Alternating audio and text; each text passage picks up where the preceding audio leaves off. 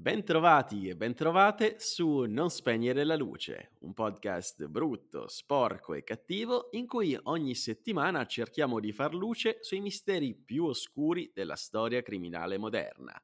Io sono Michele Dinnella e potreste conoscermi già per altri podcast come La Porta del Levante o come Inverno Nucleare e ad accompagnarmi in questo viaggio nella mente criminale, come sempre, ci sarà Giacomo Giaquinto attore e autore del podcast Storie Alternative. Prima di iniziare, un saluto va a tutti gli amici del nostro gruppo Telegram. Se volete passarci a trovare anche voi e commentare insieme a me e a Giacomo la puntata della settimana, trovate il link per unirvi al gruppo in fondo alla descrizione di questo episodio. Ma veniamo a noi perché oggi torna a trovarci come ospite un grande amico. Lui è Elio Pallumbieri, avvocato, cofondatore dello studio legale ambientale Safe Green, ma soprattutto autore del podcast Sostenibilità e Agroalimentare. Ciao Elio e grazie per essere qui con noi oggi. Ciao Michele, ciao Giacomo e un saluto a tutti, il piacere è tutto mio.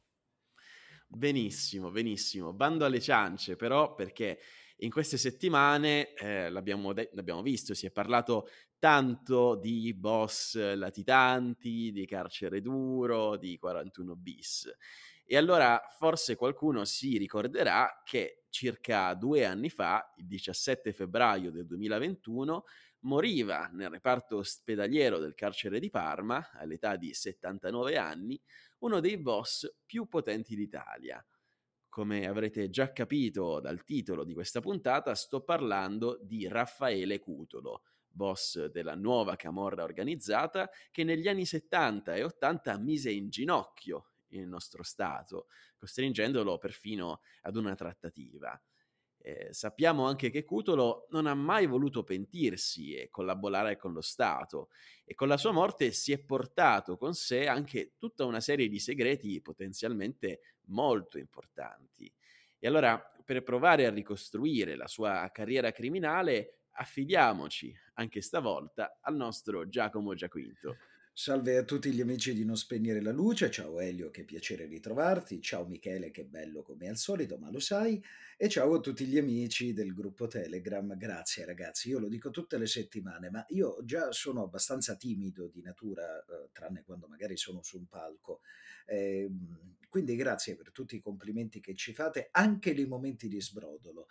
Allora, oggi parliamo di uno dei personaggi secondo me più affascinanti della storia criminale moderna, come citiamo nella nostra dicitura d'apertura.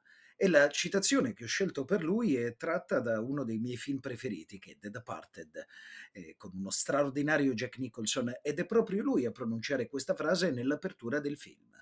Io non voglio essere un prodotto del mio ambiente, ma voglio che il mio ambiente sia un mio prodotto. È una frase che calza al pennello per parlare di O Professor o Vangel. Questi sono due dei soprannomi Emonac, come veniva definito il nostro protagonista di oggi, che nasce a Ottaviano, che è una piccola cittadina in provincia di Napoli, eh, il 4 novembre del 1941, Raffaele Cutolo, che in realtà, a differenza di molti altri boss poi divenuti celebri o comunque di eh, famosi esponenti, come solito accade nella criminalità organizzata, non ha una, un'esegesi, una genesi da mafioso, anzi, inizialmente è estremamente legato, grazie a suo padre Michele Cutolo e a sua madre Carolina Ambrosio, che erano rispettivamente un contadino e una lavandaia, è legato a due fattori diversi ovvero l'artigianato e quindi il lavoro anche nella terra, eh, visto anche le origini di suo padre, e la religione. Sono i due fattori più importanti nella prima parte della vita di quello che poi avrebbe messo in ginocchio, come giustamente diceva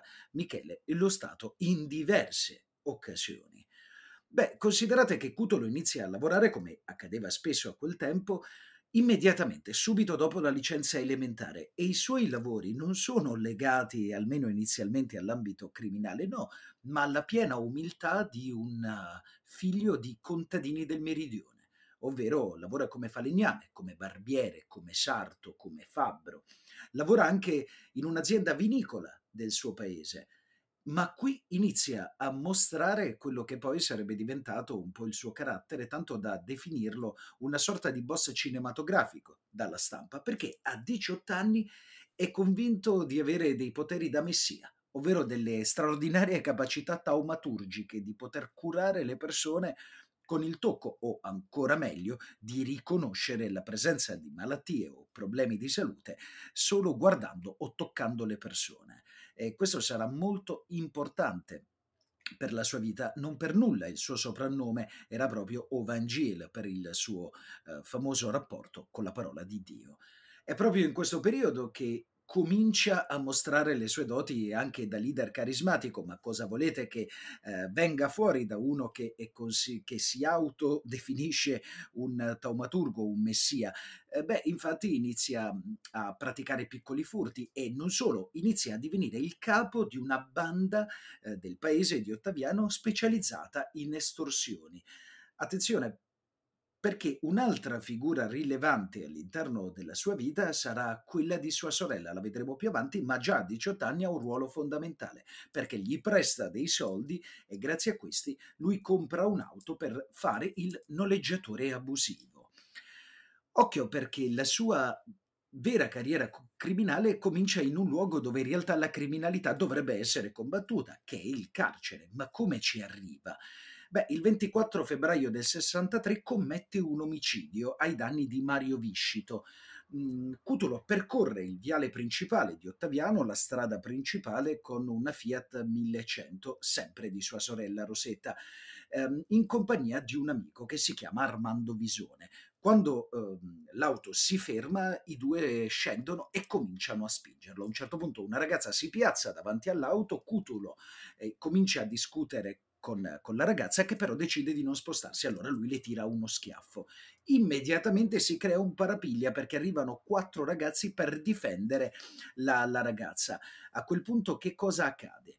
Eh, si scatena una rissa e nel parapiglia generale Michele Viscito viene ucciso con un colpo di pistola. Cutolo ha l'arma in mano, si dà alla fuga ma dopo soli tre giorni decide di costituirsi perché perché non ha soldi e non ha appoggi. È quasi comico pensare che a un certo punto in tanti gli daranno sia soldi che appoggi.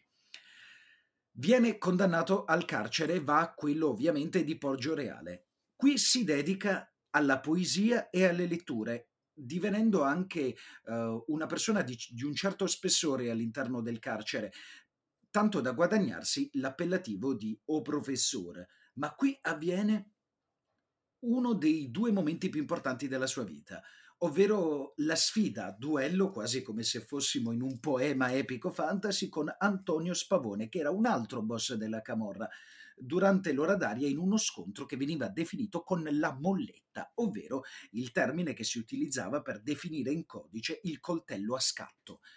Spavone non si presentò, ma in realtà non per paura, perché Giuseppe Saragat, che era il presidente della Repubblica di allora, eh, gli aveva dato la grazia per l'intervento e l'eroismo che aveva dimostrato durante la celebre alluvione di Firenze del 1966, quando lui era incarcerato al carcere delle Murate. Ma la gente non lo sapeva almeno quelli che erano all'interno, e gli altri detenuti cominciarono a guardare con maggiore rispetto Cutolo, tanto da renderlo popolare e sempre di più chiedevano la sua protezione.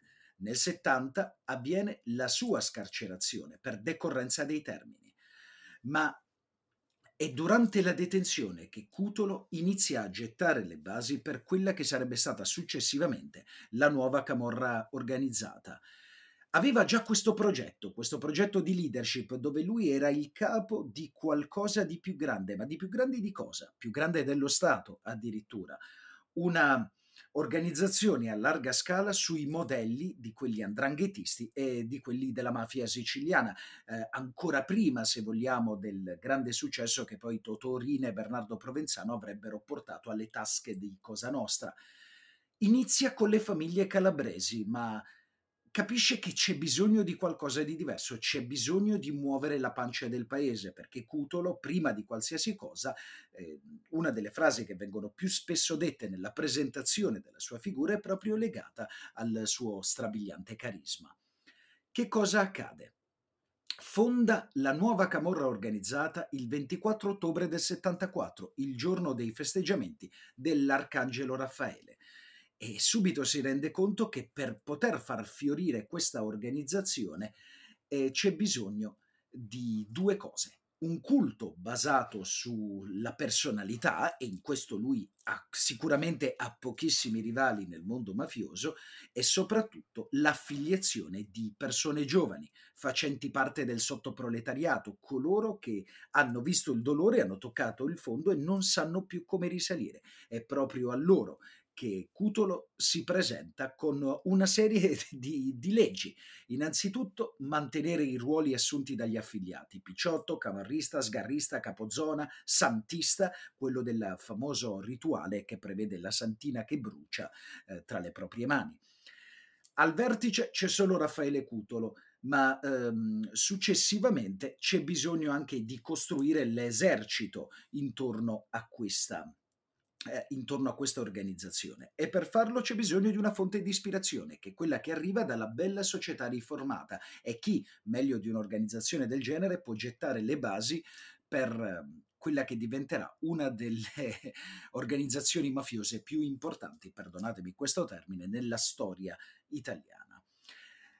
Questa organizzazione ha un senso pseudo-ribellista assolutamente di impronta meridionale, quindi con grande attenzione all'ambiente per ricollegarci a quello che è il lavoro un po' del nostro ospite, ma attenzione perché prende gran parte della propria pro- propaganda dalle organizzazioni terroristiche, quindi lo Stato e gli infedeli sono da combattere. È importante questa cosa dell'infedeltà perché tra quelle leggi di cui vi parlavo prima, con cui Cutolo si presentava ai nuovi affiliati, c'era proprio la cieca fedeltà e quindi il patto di omertà che è importantissimo all'interno del sistema mafioso. Che cosa accade nella sua vita? avvengono una serie di momenti che nei, appunto nei momenti peggiori lo portano ad avere ehm, una maggiore inclusione con le altre organizzazioni mafiose. Per esempio, Cutolo finisce in un ospedale psichiatrico, quello giudiziario di Aversa, ma evade. La notte del 5 febbraio del 78, tra l'altro anche in modo violento, c'è una carica di nitroglicerina che viene piazzata all'esterno dell'edificio e che squarcia completamente le mura, permettendo la fuga del boss è proprio durante la latitanza, quindi nel momento dovrebbe, dove dovrebbe essere più cauto, che lui stringe rapporti con la malavita pugliese, per esempio, con le, le, province di Lecce e di Foggia, con l'andrangheta, addirittura con le bande eh, lombarde di un argomento che a non spegnere la luce c'è molto chiaro, quelle di Renato Vallanzasca, mh, inizia a introiettare il suo sistema nel commercio più redditizio di quegli anni, almeno il commercio illegale, ovvero il traffico di stupefacenti. Grazie anche a un falso nome, pensate a quello di Prisco Califano, ispirato, ve lo posso garantire, al celebre cantante romano, inizia a girare l'Italia. Addirittura va dal sindaco del suo paese eh, natale, dal sindaco di Ottaviano, Salvatore Lamarca, che tra l'altro è il socialdemocratico più votato d'Italia, che poi, pensate un po', viene anche arrestato per associazione mafiosa, ma poi scagionato per insufficienza di prove. Attenzione, perché appena evaso decide di organizzare un incontro con chi in quel momento in Italia sta buttando le basi per la nuova criminalità. Ancora non è la nuova Camorra il, passo, il pezzo da 90, ma è la banda della, della Magliana che sta cominciando a muovere i suoi passi, ma lo sta facendo con tanto strapotere da non potersi considerare una meteora, ma una vera e propria organizzazione che può tenere testa anche alle bande calabresi e siciliane. E l'incontro avviene con Nicolino Selis, allo scopo di trovare tra i gruppi una strategia compatibile per avere una sorta di via unica tra le due organizzazioni. A quel punto l'incontro avviene in un albergo di Fiuggi, dove secondo le deposizioni di un pentito che Maurizio Abbatino, Cutolo dispone di un intero piano per sé. Ricordatevi che latitante è. Partecipano anche altre persone a questo incontro, tra cui anche lo stesso Abbatino, e segna un momento decisivo nella storia della banda che tra le sue varie attività ha un canale preferenziale con i camorristi per la fornitura delle sostanze stupefacenti da distribuire nella capitale. Attenzione, che cosa avviene in questo momento? Abbiamo La banda della Magliana a Roma, la nuova camorra che sta prendendo però tutto il territorio. Che cosa accade? Che a marzo i servizi segreti italiani intavolano una trattativa con Vincenzo Casillo, proprio lui ne abbiamo parlato, per giungere ad un accordo con Cutolo come intermediario per la liberazione di Aldo Moro. Immaginate quanto è importante questo. Vado a leggervi testuale le parole, le rivelazioni del pentito Maurizio Abatino, perché secondo me valgono più di qualsiasi narrazione. Franco disse dove era il covo delle Brigate Rosse, comunicò dove avrebbero potuto trovare Moro, ma l'informazione fu ignorata. Ce lo chiese Raffaele Cutolo attraverso Nicolino Selis, lo cercammo. Franco chiese anche a Faccia d'Angelo, quel De Gennaro che fu coinvolto nel sequestro del duca Grazioli. La prigione era in zona nostra, in via Gradoli. Bisognava trovare la prigione di Aldomoro, nient'altro, nessun intervento da parte della banda. Avremmo solo dovuto comunicare l'indirizzo. Pochi giorni dopo, Franco passò l'informazione. E infatti, lo stesso Cutolo disse che aveva dato quell'informazione allo Stato, ma che lo Stato non l'aveva proprio ascoltata. La banda, con il benestare di Cutolo, uccide Franco Nicolini, detto Franchino il criminale. All'epoca era il padrone di tutte le scommesse clandestine, dove a Tor di Valle, che conoscerete molto bene grazie al film Febbre da cavallo, eh, le cui attività illegali avevano suscitato troppo interesse intorno. E, ehm, anche se il motivo del, di quell'omicidio è da ricercarsi in realtà in un torto che Nicolino Selis aveva subito in carcere. Il 10 maggio del 79 Cutolo telefona al mattino intimando i, rapinato- i, rapina- i rapitori di Gaetano Casillo di liberare immediatamente l'ostaggio. Poco dopo il rapitore sarà assassinato. Ma il 15 maggio, quindi cinque giorni dopo, Cutolo viene catturato in un casolare ad Albanella, in provincia di Salerno. Tutti voi saprete probabilmente la grande guerra che c'è stata tra la nuova camorra organizzata lo Stato e anche le altre nuove famiglie che si stavano formando nel momento in cui Cutolo entrava e usciva di prigione. Come molti di voi sapranno, il, um, la nuova Camorra è stata fondamentale anche nel caso eh, di Enzo Tortora, il compianto Enzo Tortora. E qual era una delle sue frasi tipiche? Dove eravamo rimasti? Ed effettivamente con Cutolo, dove siamo rimasti? Siamo rimasti a un personaggio che a un certo punto è stato estromesso dalla criminalità, dalla nuova famiglia, soprattutto quando ci fu il suo famoso esilio al carcere dell'Asinara, carcere importantissimo per la storia della malavita, da cui sono passati alcuni dei più grandi boss. È quasi un album di figurine delle attività più sporche della storia italiana. Ma per tornare al nostro argomento della puntata di oggi, c'è una cosa in cui la nuova criminalità organizzata era più forte delle altre e per farvelo capire vado a leggervi le parole di un altro pentito, Benito D'Assenio, che è stato molto importante proprio perché ha fatto scoprire diverse delle attività più radicate nel territorio campano di una criminalità che in realtà aveva intenzione di estendersi in tutta Italia e successivamente in tutto il mondo. Queste parole recitano testuale. Siamo i responsabili di un tale inquinamento che qualsiasi persona o essere umano dovesse decidere di far nascere un bambino all'interno delle zone dove la nuova camorra organizzata ha agito nel territorio, gli sta facendo un grave danno. E qual è quel danno?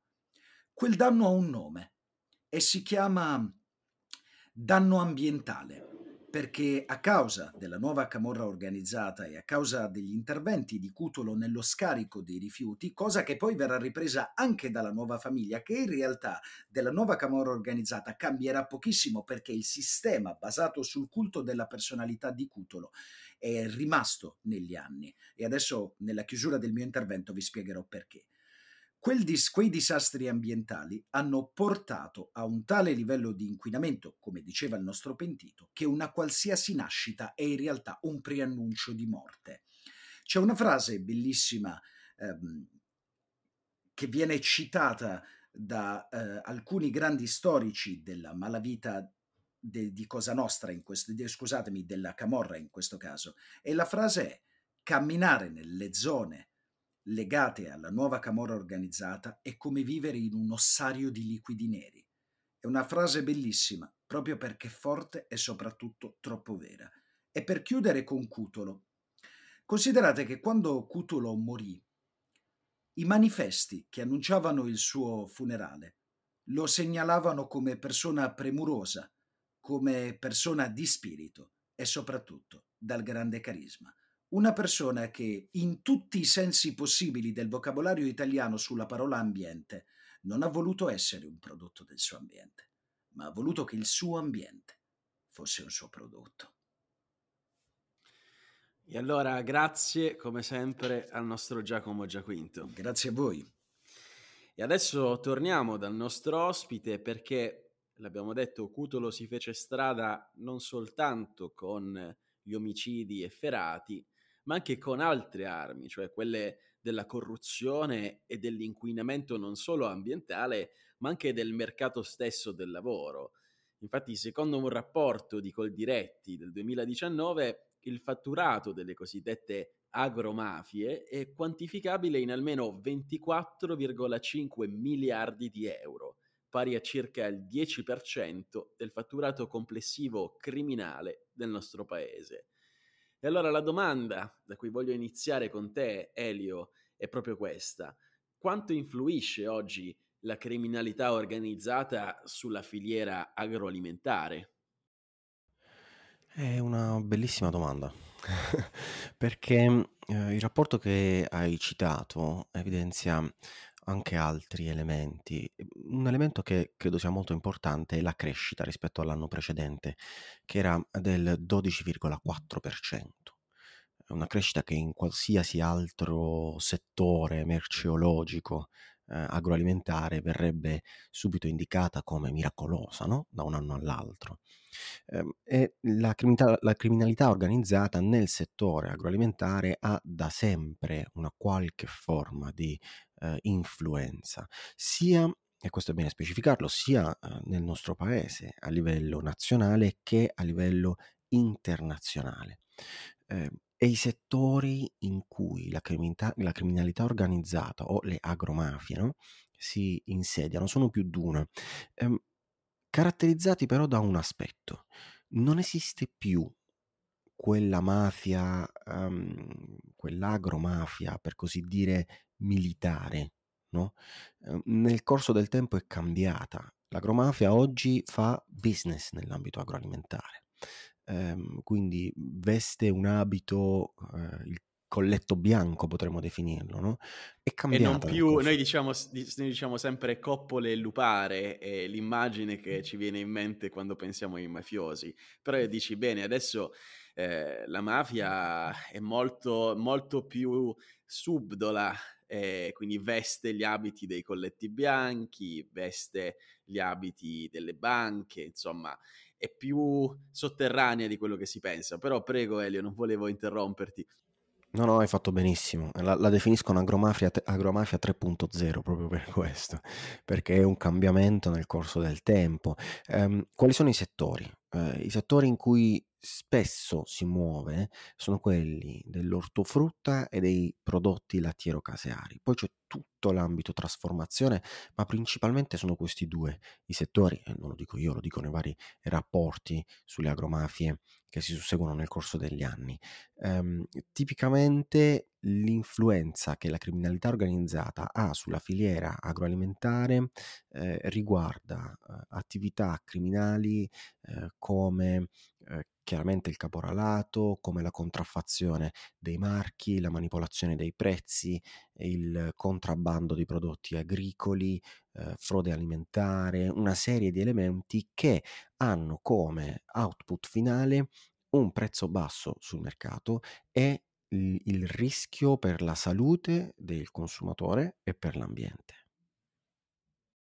Benissimo Elio, grazie per questo chiarimento perché credo che sia difficile anche immaginarsi quale può essere l'impatto di, di queste agromafie sul, sul mercato, sulla società reale, perché come dici tu passa dal, dall'internazionale, quindi dalla falsificazione magari del marchio Made in Italy a addirittura cose molto specifiche a livello locale, cioè magari ehm, ai, ai, fornitori si dice devi, devi, comprare la mia mozzarella di bufala piuttosto che quella che costa 50 centesimi di più, un euro in più, eh, sto parlando di fantanumeri ovviamente, però la logica è quella del cosiddetto dumping, cioè sottoporre forzatamente eh, alle attività locali un prodotto chiaramente sì a prezzo inferiore, ma anche con una qualità del tutto inferiore e spesso eh, quando si parla di camorra anche magari si tratta di prodotti coltivati o allevati in zone contaminate. Abbiamo fatto una puntata sulla Terra dei Fuochi recentemente e abbiamo visto come lo smaltimento illecito dei rifiuti tossici abbia causato un aumento del 400% delle diagnosi di tumore nell'area interessata. Quindi l'altra domanda che voglio farti ehm, è questa, che impatto ha questa manipolazione criminale del mercato sulla salute anche delle popolazioni locali, non soltanto sull'economia? Guarda Michele, tu pensa che eh, nell'ambito europeo il settore agroalimentare è eh, tra quelli maggiormente normati, maggiormente regolati. Um, ci sono tante norme, ci sono tantissime regole. In Italia la situazione è ancora più importante perché? Perché ovviamente parliamo di un un prodotto che, a differenza di moltissimi altri, incide in maniera diretta sulla salute delle persone. Ciò che mangiamo, ciò che beviamo, ha un'influenza fortissima sul come viviamo, sulla nostra salute. Quindi l'impatto delle, eh, delle, della manipolazione criminale, potremmo dire, del mercato è enorme. Um, e, e, si caratterizza in una serie di elementi. I problemi di salute per le popolazioni locali e in generale per i consumatori sono eh, al centro no? del, del, della questione di cui stiamo parlando. La frode alimentare, tipicamente, può casa- causare eh, intossicazioni alimentari, malattie, la contraffazione dei, pro- dei, prodotti agricoli può portare alla eh, diffusione di ogni genere di problematica di salute. E la sicurezza alimentare eh, è un po' il, eh, la definizione che dobbiamo chiarire per poter capire l'impatto delle organizzazioni criminali sul settore agroalimentare. Ora, quando parliamo di sicurezza alimentare, parliamo di due cose, che peraltro in inglese hanno proprio due eh, terminologie diverse, food safety e food security. Eh, parliamo della possibilità di mangiare cibo sano, eh, quindi dal punto di vista igienico, dal punto di vista produttivo, e della possibilità di eh, trovare cibo facilmente, quindi della facilità di approvvigionamento del cibo. Se pensiamo alle organizzazioni criminali e a ciò che fanno nel settore agroalimentare, capiamo subito che mettono in rischio entrambe queste sfaccettature.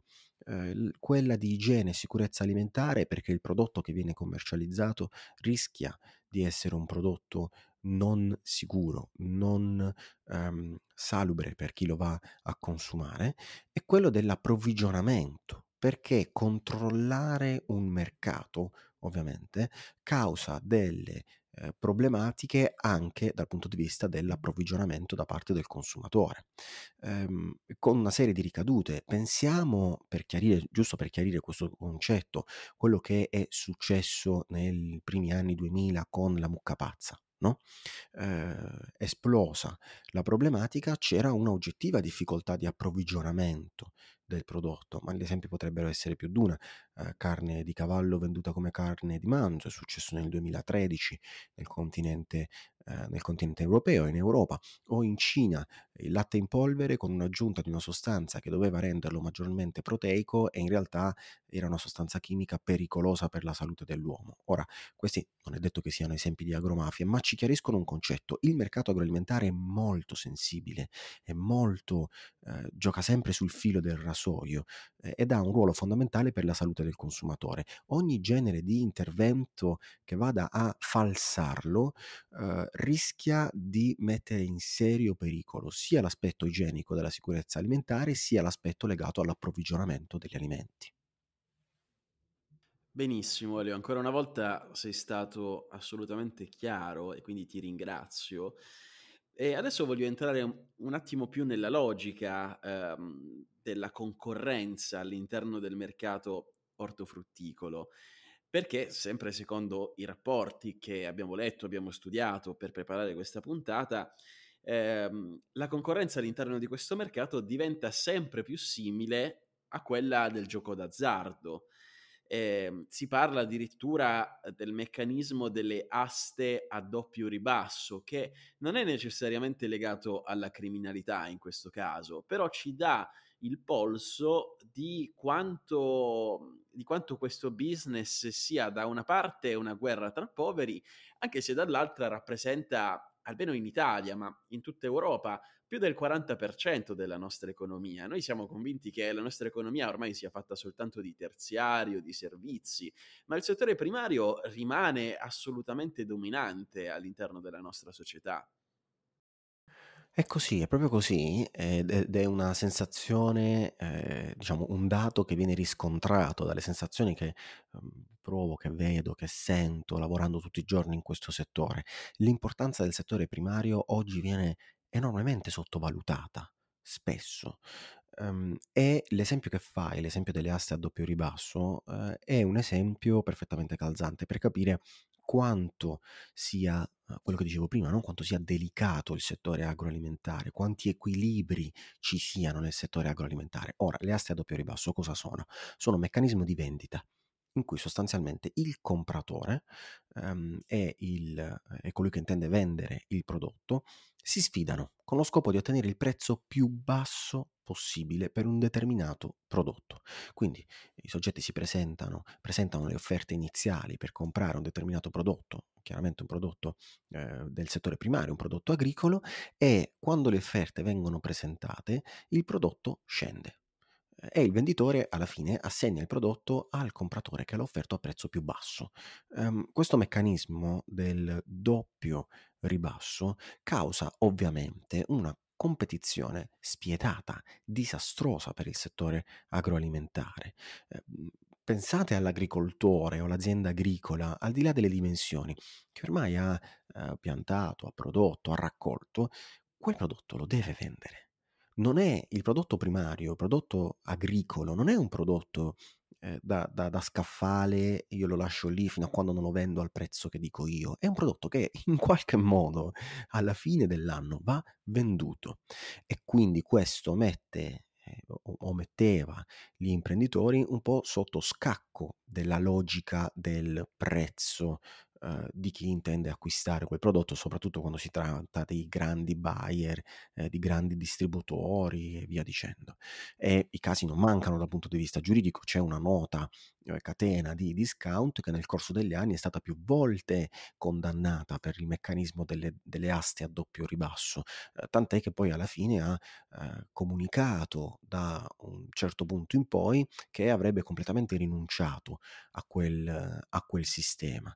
Eh, che è un sistema che metteva eh, in luce tutte le debolezze del settore agroalimentare, perché pensate alle conseguenze, alle conseguenze sulla qualità del prodotto. Io so già che andrò incontro a quel meccanismo, quindi non mi curo molto di della qualità del prodotto che metterò in commercio, ehm, perché il mio obiettivo purtroppo uhm, sarà quello di venderlo al prezzo minore possibile, al prezzo più basso possibile. Ehm, pensate alle conseguenze sul mercato del lavoro che abbiamo già evidenziato, no, nell'altra nell'altra puntata. I prezzi bassi causano e provocano, uhm, una impossibilità gestionale dal punto di vista uh, del, dell'imprenditore, dell'impresa agricola.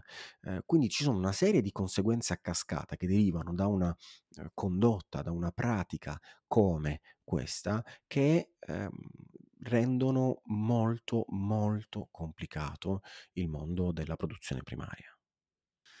Esattamente Elio, hai fatto benissimo a citare la puntata che abbiamo fatto la scorsa estate sul caporalato, che se non avete ascoltato vi consiglio di recuperare, perché il caporalato è proprio la conseguenza di questo meccanismo di ribasso, nel senso che se il prezzo del prodotto finale si abbassa, è chiaro che da qualche parte l'imprenditore deve rientrare a margine e lo fa tante volte ehm, andando a, diciamo, scontare la manodopera e questo vuol dire che non si assumono i lavoratori in regola, questa purtroppo è la base, ma soprattutto c'è un vero e proprio sfruttamento eh, delle condizioni di lavoro, degli orari di lavoro e dei, dei migranti irregolari che sono diventati, l'abbiamo detto anche l'altra volta, gli schiavi del nuovo millennio. E Michele si presta anche il fianco alle agromafie, no?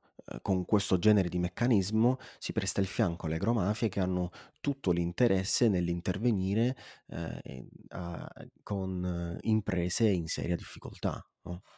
Certo, ma anche in tutti gli aspetti eh, di questa filiera la mafia può, può, intervenire in maniera pervasiva, perché anche la gestione stessa di questi lavoratori migranti che vengono trasportati per la stagione estiva e primaverile eh, in queste baraccopoli vicine ai campi, soprattutto noi che viviamo in Puglia sappiamo bene come funziona nel nord eh, della nostra regione, in provincia di Foggia soprattutto, eh, quindi ha tante possibilità di inserirsi all'interno della filiera, non soltanto nel prodotto finale, ma in tutto il meccanismo che porta a quello che noi vediamo sui nostri scaffali. E tu hai detto bene prima, noi in Europa abbiamo sviluppato fortunatamente una delle, delle regolamentazioni più, diciamo, eh, solide, più restrittive per quanto riguarda quelle che vengono cosiddette pratiche eh, commerciali sleali. E non so se ti va di parlarcene, Elio, però questo è un argomento che, che si ricollega, insomma, alla questione delle, delle, agromafie e poi vediamo anche qualche possibile soluzione a questo problema. Sì, quello delle, delle pratiche commerciali sleali è un settore che nel corso degli anni è anche stato più volte eh, modificato, perché chiaramente è un settore che deve sempre aggiornarsi eh, quindi si è partiti eh, con una direttiva, si è modificata questa direttiva nel 2019, è intervenuto poi il decreto legislativo attuativo eh, della direttiva 633-2019 nel 2021 e qua mi fermo con il giuridichese perché? Perché lo scopo è sempre quello di monitorare la filiera, soprattutto la filiera agroalimentare, individuare le nuove pratiche che eh, vanno a falsare la concorrenza in maniera sleale, ovviamente, e renderle eh, e vietarle, proibirle, innescare quei meccanismi, quelle contromisure utili a combatterle. Ora, mhmm, l'ultimo, uh, l'ultima riforma di, questo, di, questo, di questa macro area uh, della concorrenza sleale applicata al settore agroalimentare riguarda proprio i contratti. Uh, i contratti di cessione, specie quando parliamo della, chiaramente del prodotto agricolo, della produzione primaria. Um, si è intervenuti in vario modo. Innanzitutto è importante evidenziare che i contratti devono avere determinate caratteristiche, elementi essenziali e soprattutto devono rispettare principi specifici. Eh, tra tutti i principi eh, fondamentali sono quattro, che sono il principio di trasparenza, di correttezza, di proporzionalità e di reciproca corrispettività delle prestazioni. Cioè deve esserci un traducendo un pochettino, non si possono fare due pesi e due, misi- due misure. Ecco, bisogna cercare sempre di dare al produttore una giusta retribuzione, e qua veniamo al tema della sostenibilità economica delle produzioni, bisogna ce- sempre cercare di eh, stilare un contratto che abbia quei requisiti di trasparenza, di correttezza, quindi sia chiaro, cercando anche di conoscere la propria controparte, la sua capacità di eh, interpretare un determinato contratto. Però la grande novità recente è quella delle pratiche commerciali eh, sleali specificamente vietate, perché la riforma ha introdotto sostanzialmente due liste, una lista nera e una lista grigia. La lista nera è quella delle condotte che sono sempre vietate. La lista grigia, invece, è quella relativa alle condotte che si presumono vietate, salvo che siano state specificamente concordate, approvate, cioè tendenzialmente sono vietate, ma se siamo entrambi d'accordo, sottoscriviamo all'interno del nostro contratto, eh, per l'appunto, la possibilità di porre in essere una determinata condotta. Brevemente, le condotte della lista eh, della lista nera è quello legato, sono il eh, ritardato versamento del corrispettivo. Io non posso acquistare il prodotto e ritardare troppo il versamento del corrispettivo, il pagamento per i prodotti deperibili 30 giorni, per i prodotti non deperibili 30 gio- 60 giorni. Um, la pratica ulteriore dell'annullamento e del preavviso, perché pensate, io vendo un, un prodotto deperibile, il contratto viene annullato in un termine che non mi consente di rivenderlo non mi consente più, non, non posso farne più nulla.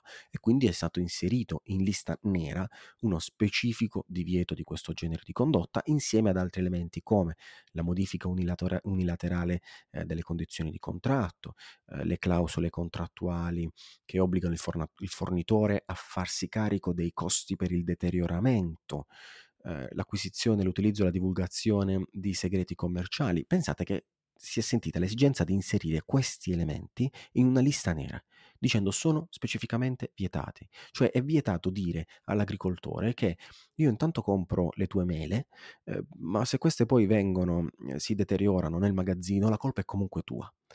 Mm, pensate a quanto sia s- difficile, quanto sia sottile la linea che demarca le condotte leali dalle condotte sleali in un contesto come questo, eh, così complicato scusate, così complicato.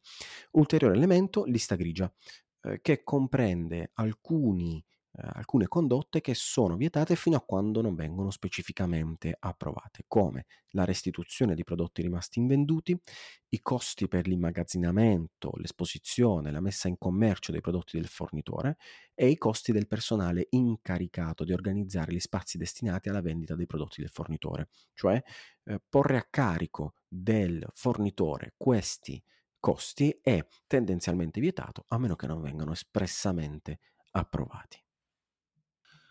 Benissimo Elio, ma adesso voglio arrivare insieme a te a una possibile, a, un, a uno spiraglio di speranza, perché insomma la vedo abbastanza nera. E allora voglio chiederti quali sono le armi a disposizione dello Stato italiano per combattere questo, questa serie di problemi, perché non è mai uno solo. E soprattutto, secondo te, la confisca dei beni alla criminalità organizzata può essere una strada percorribile per risolvere il problema? Assolutamente sì.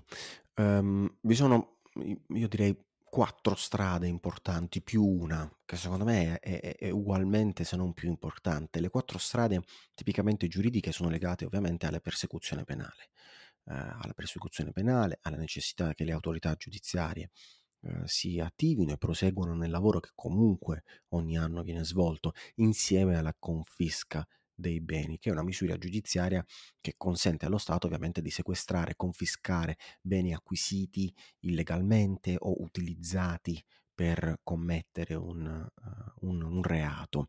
Eh, ancora di più le eh, indagini dal punto di vista finanziario, sono fondamentali, e le misure di prevenzione di diverso tipo, eh, l'interdizione dei pubblici uffici, sospensione dell'attività imprenditoriale, al fine di non solo punire ma anche prevenire la commissione di ulteriori reati.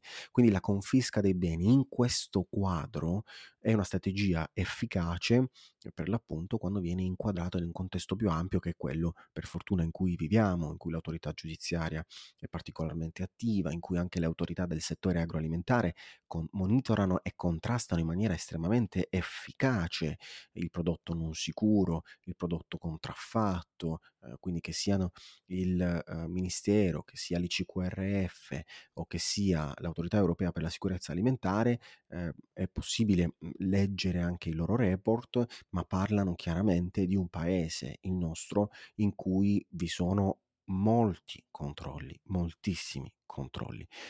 Dicevo 4 più 1.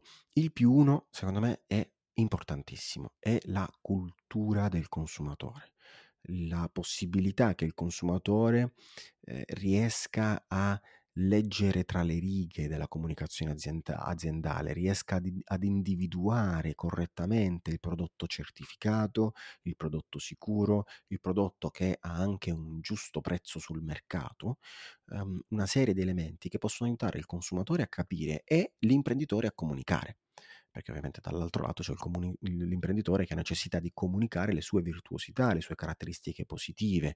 Um, pensiamo alle varie certificazioni anche proprio sul discorso del caporalato che facevamo prima e che abbiamo fatto nella puntata precedente del podcast.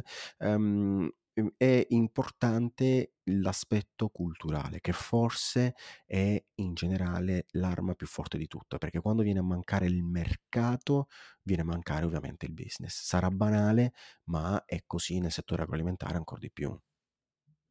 Assolutamente, di awareness del consumatore parleremo in chiusura perché ci avviamo verso la conclusione di questa puntata, ma come sempre prima di farlo voglio passare dal nostro Giacomo Giaquinto per sì. capire se ci sono dei film, dei documentari relativi a questo argomento. Eh, sì, allora innanzitutto io il film che vi consiglio di vedere è sicuramente l'esordio alla regia del mio regista italiano preferito che è Giuseppe Tornatore. Il film è dell'86 ed è Il Camorrista, tratto dal celebre romanzo di Giuseppe Marrazzo. Allora, eh, in realtà il film parla poco di questo argomento, parla di Cutolo, ovviamente visto che è ispirato alla sua vita, tanto che Cutolo ha fatto anche una richiesta di sequestro del romanzo, il che è un po' il bove che dice cornuto al ciuccio, ma questo sempre in memoria della famosa battuta di Watchmen di cui vi ho già parlato. Um, in realtà il libro si concentra anche su questa parte dell'inquinamento, di, dell'inquinamento del lavoro e dell'ambiente, eh, quindi dello sfruttamento eh, del lavoro, del sottoproletariato, perché come vi dicevo prima è stata la base della nascita della nuova camorra organizzata. Mentre per quanto riguarda questo argomento in particolare ho un film da consigliarvi. È un film che ho visto una settimana fa per caso, io non sapevo ancora che cosa avremmo, eh, di cosa avremmo parlato nella, puntata odierna e l'ho visto così perché mi è capitato con degli amici e di Andrea Paco Mariani. Il film si chiama The Harvest. I vari siti internet lo bocciano. Secondo me è un film stupendo.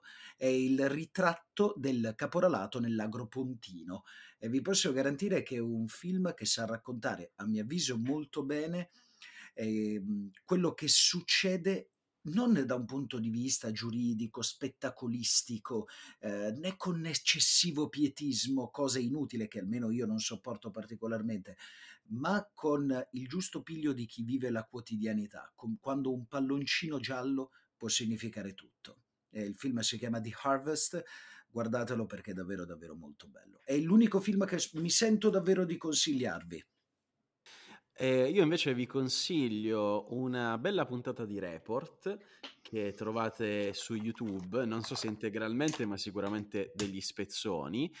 E um, appunto eh, tratta e spiega in profondità eh, l'argomento di cui abbiamo parlato prima delle aste a doppio ribasso, che mi rendo conto possa essere un pochino complicato da capire in un podcast e quindi vi, vi rimando lì perché secondo me è molto molto approfondito. Eh, ma adesso voglio tornare dal nostro ospite per la nostra domanda finale di rito, che è sempre quella un po' più speculativa, perché ci siamo lasciati prima parlando di awareness, eh, di consapevolezza del consumatore finale, e allora quello che voglio chiederti, Elio, è perché è così importante essere da una parte consapevoli come consumatori, ma soprattutto dalla parte dei produttori essere trasparenti sull'origine di ciascun prodotto, sulla filiera che l'ha portato sugli scaffali nostri, del nostro supermercato di fiducia.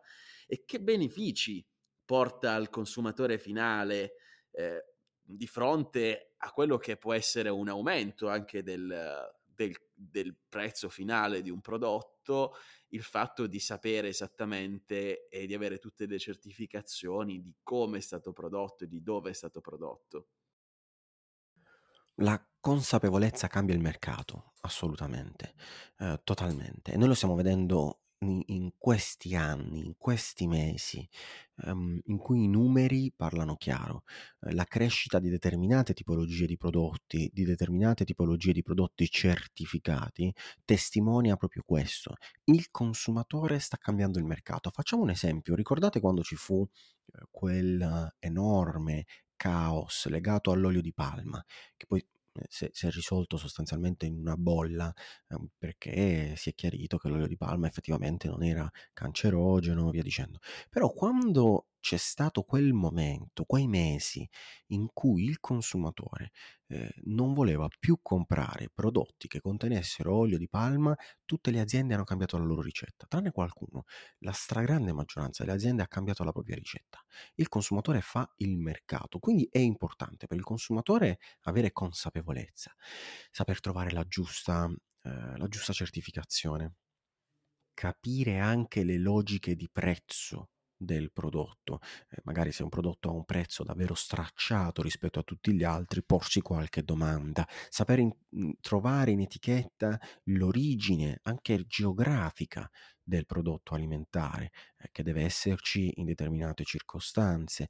Tutti questi elementi incidono eh, sul consumatore, incidono ovviamente sul produttore che deve sapere dall'altro lato comunicare questi aspetti e incidono sulla sicurezza alimentare, per come l'abbiamo intesa in entrambe le direzioni, sulla tutela dell'ambiente, eh, sulla eh, trasparenza dei prezzi e soprattutto su una scelta consapevole da parte del consumatore. Quindi l'invito che si può fare è quello rivolto al consumatore di um, leggere con maggiore attenzione al supermercato, anche perché sappiate che non bisogna per forza stare due ore a fare la spesa tutte le volte, una volta che ci si abitua a determinati prodotti, a determinate certificazioni, tutto diventa più semplice e all'imprenditore ovviamente di comunicare propri, i propri elementi virtuosi eh, sotto questi punti di vista della sostenibilità e della sicurezza del prodotto che viene commercializzato. Benissimo, mi trovi completamente d'accordo Elio e direi che su questa nota di consapevolezza noi possiamo concludere questa puntata e quindi ti ringrazio, ringrazio ovviamente il nostro Elio Palombieri, il nostro avvocato, per essere stato qui con noi oggi. Grazie, grazie a voi, è come sempre un piacere. grazie. Piacere nostro, piacere sia mio che di Giacomo Giaquinto, che ringrazio. Io ovviamente ne approfitto per ringraziare sia Elio sia la mente dietro non spegnere la luce, ovvero colui che ha il dito puntato sull'interruttore, ovvero Michele Dinnella. Eh, non la spegniamo, la teniamo accesa, mi E, raccomando. e sta a te, tu sei come Schrödinger nel celebre paradosso in questo momento. Sì, sì, sì, magari paghiamo una bolletta un po' salata, però la teniamo accesa, ragazzi. Non vi preoccupate. Quello che però vi raccomando di fare, come sempre, è di scendere per strada. Ragazzi, questo è importantissimo, scendere per strada e scrivere la vostra recensione sul podcast, sui muri delle vostre città. Non finirò mai di dirlo, uh, ci beccheremo una denuncia prima o poi per questa cosa perché qualcuno andrà a scrivere non spegnere la luce su qualche muro.